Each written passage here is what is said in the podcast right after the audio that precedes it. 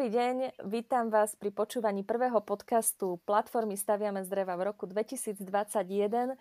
No a hneď takto z hurta začneme špeciálnym vydaním, pretože dnes tu budeme mať nie jedného, ale dvoch hostí. A v prvom rade vítam našu špeciálnu hostku, pedagogičku, výskumničku aj projektovú manažerku na Fakulte architektúry STU Bratislava Veroniku Kotrádiovú. Ahoj Veronika, vítam ťa u nás. Ďakujem pekne. A zároveň vítam aj architekta, spoluzakladateľa platformy Staviame z dreva, Pala Pokorného. Ahoj, Palo. Ahoj, Daniela. Ahoj, Veronika. Ahojte. Dnes máme pripravených e, množstvo otázok, pretože Veronika sa venuje množstvu veľmi zaujímavých tém.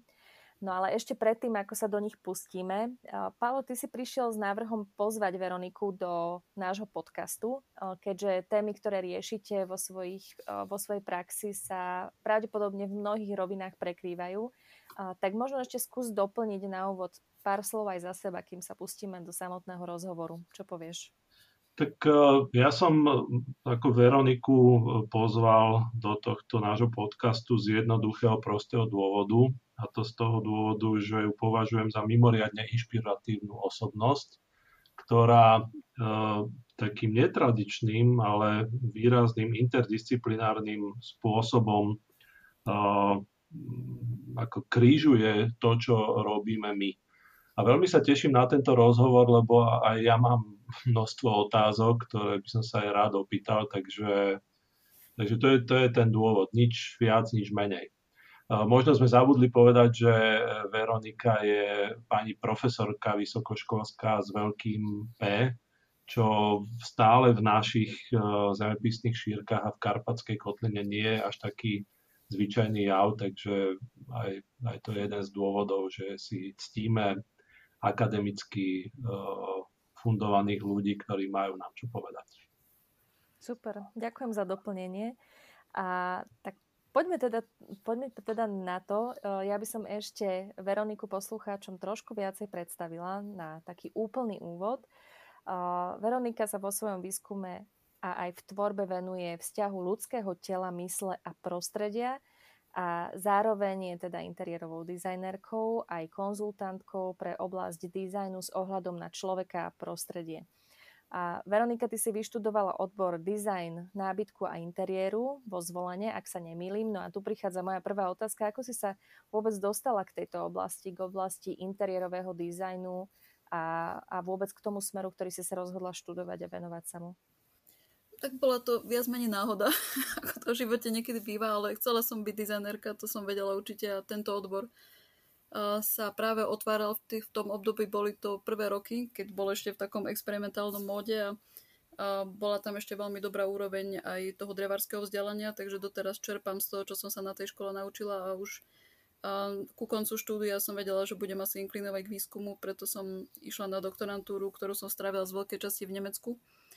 A tam som pričuchla zase k ekologickému navrhovaniu a odtiaľ som sa dostala aj ku tomu human centered design, teda dizajnu s ohľadom na človeka. Takže mňa vždy bavilo skúmať a skúmať z rôznych perspektív, zo širších uh, uhlov pohľadu, takže sa mi to podarilo neskôr práve v rámci tej výskumnej alebo akademickej kariéry a popri tom som praktizovala interiérový dizajn a produktový dizajn, lebo nedá sa učiť dizajn bez toho, aby ho človek aj robil. Akože dá sa teoretizovať o tom, ale no, treba to kombinovať. Jednoducho ten styk s praxou a s tým, ako to naozaj v praxi chodí, a treba nejakým spôsobom potom na tú vyučovaciu platformu priniesť. Takže sa to nejako tak spojilo a v súčasnosti posledných asi 14 rokov sa už intenzívne venujem práve týmto výskumným oblastiam, ktoré ste predtým spomínali na začiatku. Tak poďme sa pobaviť viacej možno o tom výskume, pretože ono to znie veľmi zaujímavo a možno, že aj pre takého bežnejšieho človeka alebo nie odborníka v tejto téme, pretože ty sa teda venuješ výskumu vzťahu človeka a prostredia. Vieš nám nejako viacej priblížiť, čo, čo tento výskum, ktorý teda hovoríte obidvaja, že je interdisciplinárny, čo zahrňa všetko, alebo čo si môže pod tým človek predstaviť? No, vstupujú do toho aj sociálne vedy, medicína, fyziológia, ergonómia, neuroergonómia, neurovedy, takže ono sa, ako sa mm, rozširujú možnosti merať reakcie človeka na prostredie, tak sa pridávajú aj ďalšie vedné medicíny, ktoré, teda vedné disciplíny, ktoré to skúmajú. A ja som sa k tomu intenzívne dostala, keď som bola Fulbrightovský štipendista na Berkeley, na fakulte architektúry, teda College of Environmental Design, kde som prvýkrát, keď som vstúpila do ich knižnice, tak som zostala ohúrená, koľko kníh existujú o architektúre a dizajne práve z iných oblastí. Neboli to umelecké knihy ani teória architektúry a dizajnu, ale boli to ozaj antropologické, psychologické, sociologické štúdie. A množstvo autorov sa tomu venuje ozaj vzťahu človeka a prostredia. A tam som natrafila aj na komunitu Body Conscious Designu, ktorú viedla moja profesorka, moja tutorka tam v Berkeley, Galen Kranz a ona ma napojila potom neskôr aj na celosvetovú sieť ľudí, ktorí sa tým zaoberajú. Oni sa vlastne v angličtine volajú, že environmental scientists, takže oni skúmajú v podstate to prostredie a človeka v tej symbióze alebo v tej vzájomnej interakcii. A neskôr som k tomu pridala potom práve svoje drevárske zázemie, lebo som začala sa špecializovať práve na výskum vzťahu človeka a dreva alebo prírodných materiálov. Ja som aj aktívna v občianskom združení OZ Artur a, tam sa práve týmto veciam venujú aktívni architekti, dizajneri, remeselníci práve prírodným materiálom a ja som k tomu pridala to know-how toho well-being a prírodných materiálov. Palo, toto sa o, nejakým spôsobom, alebo respektíve využívaš ty vo svojej práci, o, možno, že takéto výskumy, alebo, alebo pre, prepája sa to niekde, niekde váš svet v tomto bode? Ja, ja som, uh, hovorím, troška sa budem opakovať, že toto je dôvod, pre ktorý ma uh, Veronikina práca nesmierne zaujíma pretože v tom takom mainstreamovom kontexte a myslím si, že obzvlášť na Slovensku často tieto slovné spojenia a informácie bývajú troška dezinterpretované a e, majú také všelijaké e, bočné konotácie, ja by som to tak pocitovo vyjadril, že smerom k New Age alebo nejakým takýmto ezoterickým disciplínam. A preto sa veľmi teším z toho, že máme tu z akademického prostredia Veroniku, ktorá nám ako keby dáva možnosť nahliadnúť do povedzme aj toho Fulbrightovho štipendia, veď to sú ako prémiové, absolútne špičkové programy, kde sa domnievam, že aj ako v mnohých iných oblastiach, aj v tejto, troška nám uteká vlak, pretože e, tak ako v tej veľkej architektúre, to, čo sme už v našich podcastoch riešili, napríklad výškové stavby z dreva, tak, e, ktoré, ktoré sú vyslovene konštruktérske záležitosti, tak aj v týchto drobných e, veciach, alebo teda v drobných veciach, veciach, ktoré majú skôr taký humanistický alebo kultúrno-historický presah, tak e, často bývame obviňovaní neviem, z nejakého slniečkárstva alebo z úplného sci-fi. A možno aj tam by sa ešte mohla Veronika viac tomu vyjadriť, že, že ako, ako bojuje s takýmito názormi, že je to niečo, čo je ako uletené alebo, alebo nereálne, alebo že ako, ako pracuješ ty, Veronika, s takýmito názormi.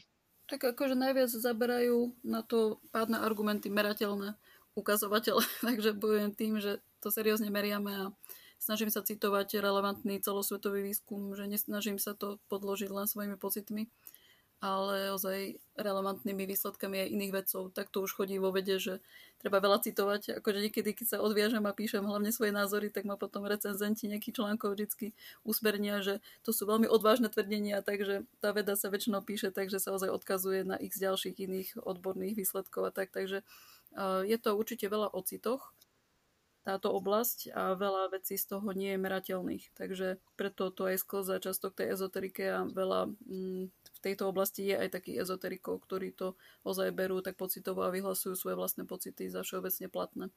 A ja ináč musím povedať, e, že jeden z takých e, najvýraznejších impulzov, prečo sme ťa zavolali do podcastu, bola taká vlna uh, neskutočného hejtu. Ja viem, že teda, že tieto sociálne siete nie sú teda práve etalón korektnosti a, a múdrosti, ale e, publikovali sme jeden príspevok, ktorý sa týkal antibakteriálnych účinkov dreva. Myslím si, že k tejto téme máš ty tiež čo povedať a na báze relevantných a, a merateľných výsledkov, ale špeciálne teraz z Fínska prišla taká informácia, že teda mne pripadá celkom logická, že drevo ako živý materiál sa veľmi dobre vysporadúva aj s aktuálnym eh, COVID alebo teda COVID-19 koronavírusom.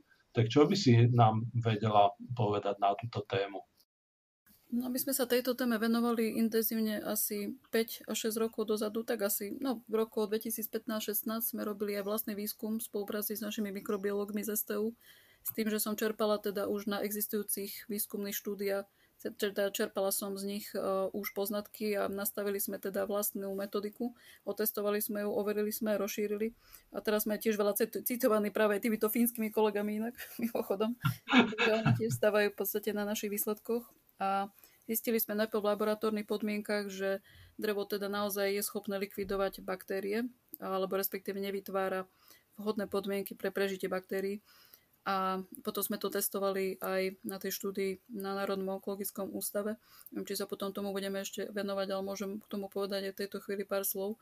Tam sa v podstate zmotnila všetka tá metodika, ktorú sme skúmali v laboratóriách, alebo sme teda citovali už existujúce štúdie a otestovali sme si na experimentálnom interiéri, ktorý sme vytvorili s mojim doktorantom Martinom Bolešom čakaciu miestnosť alebo teda časť vestibulu a tam sa použilo surové drevo bez poruchovej úpravy zo Smrekovca a z Borovice.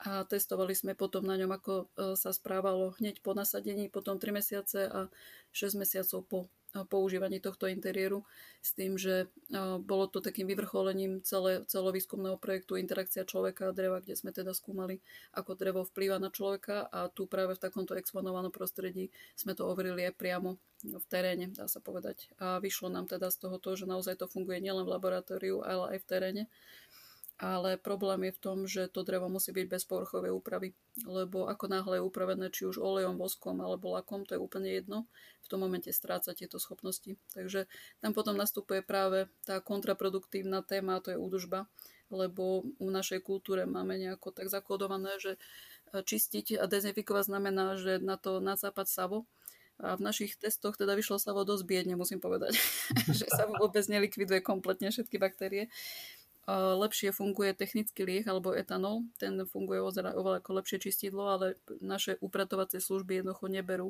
v úvahu takúto možnosť, že čistí niečím iným ako savom alebo inými bežnými dezinfekčnými prostriedkami. Takže no, existuje tu mnoho stereotypov, ktoré je ťažké prekonať v mysliach ľudí a teda okrem toho, že mm, je schopné s tými baktériami si poradiť, nie teda nevieme potvrdiť, že úplne všetky druhy dreva, ale ktoré určite fungujú, to je smrekovec, borovica, ideálne jadrová borovica, lebo je rozdiel, koľko extraktívnych látok je v jadre dreva a koľko je v beli. A dub. Dub je fantastický takisto na, na tieto veci, s tým, že on funguje hlavne na základe toho, že, alebo takto, že Drevo vo všeobecnosti si vie poradiť s baktériami alebo s mikroorganizmami na základe svojej anatomickej stavby a na základe extraktívnych látok, ktoré emituje zo, svojho, zo svojej hmoty. A v dube sú to triesloviny. To znamená, že všetko drevo, ktoré má väčší obsah trieslovín, by takto malo fungovať, ale pokiaľ viem, tak nie ešte všetky dreviny boli prebádané ozaj takto detailne. A zase ihličnany, hlavne, teda okrem jedle, lebo jedla má iné extraktívne látky, taniny, a, a nemá teda extraktívne látky toho typu, ako má borovica a smrekovec a, a smrek, ktoré majú terpenoidy ktoré sú samé o sebe, už majú antibakmikrobné účinky. Takže nielen tá anatomická stavba dreva, ktorá neumožňuje uh, tomu manažmentu mikroorganizmov prežiť, lebo odsáva vlhkosť uh, z tých mikroorganizmov, takže mikroorganizmy potom sa ne, nemajú možnosť veľmi dobre rozmnožovať. A plus teda určité dreviny majú aj extraktívne látky, ktoré keď sa dostávajú do ovzdušia na povrch, tak uh, nepo, jednoducho odpudzujú baktérie a ne, dá sa povedať, že ich uh, no, neviem, asi ťažko povedať, že likvidujú, proste nevytvárajú dobré podmienky pre ich rozmnožovanie.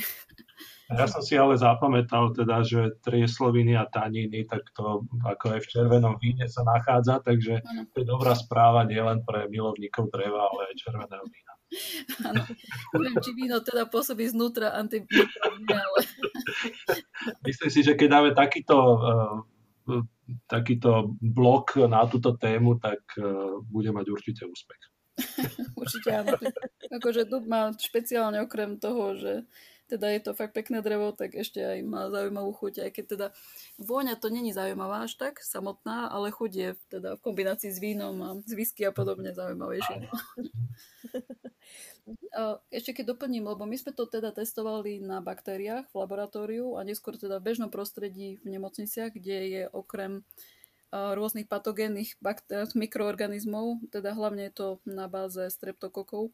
Teraz o tom výskume, ktorý si citoval uh, z tom Fínsku, teda oni to potvrdili aj na vírusoch, takže teoreticky by to malo fungovať na všetkých mikroorganizmus, aj keď teda vírusy majú troška inú, nechcem povedať, že fyziológiu, ale predsa nie je to úplne to isté, čo baktérie, takže nechcem tu teraz uh, úplne odvážne tvrdiť, že áno, naozaj to funguje 100% na koronavírus, ale tie výsledky z toho Fínska naozaj tomu nasvedčujú a je to ozaj seriózny zdroj, oni sa tomu dlhodobo venujú, takže verím tomu, že to nevyhlasili do sveta bez toho, aby to mali naozaj osvedčené tak ja si to ináč nepredstavujem tak, že budeme chodiť uh, ako s otiepkou čerstvo naštiepaného dreva uh, na pleci, ale uh, som rád, že také nejaké úplne prírodzene očakávané vlastnosti dreva, že majú naozaj merateľný výsledok.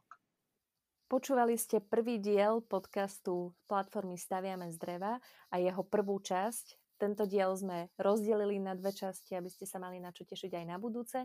Takže ak vás zaujala táto téma a rozhovor s Veronikou Kotrádiovou, pozývame vás sledovať facebookovú stránku platformy Staviame z dreva, kde už o pár dní avizujeme druhý diel tohto podcastu. Ďakujeme, že nás počúvate a ak sa zaujímate o podrobnosti, tak ich nájdete na webovej stránke www.staviamezdreva.sk.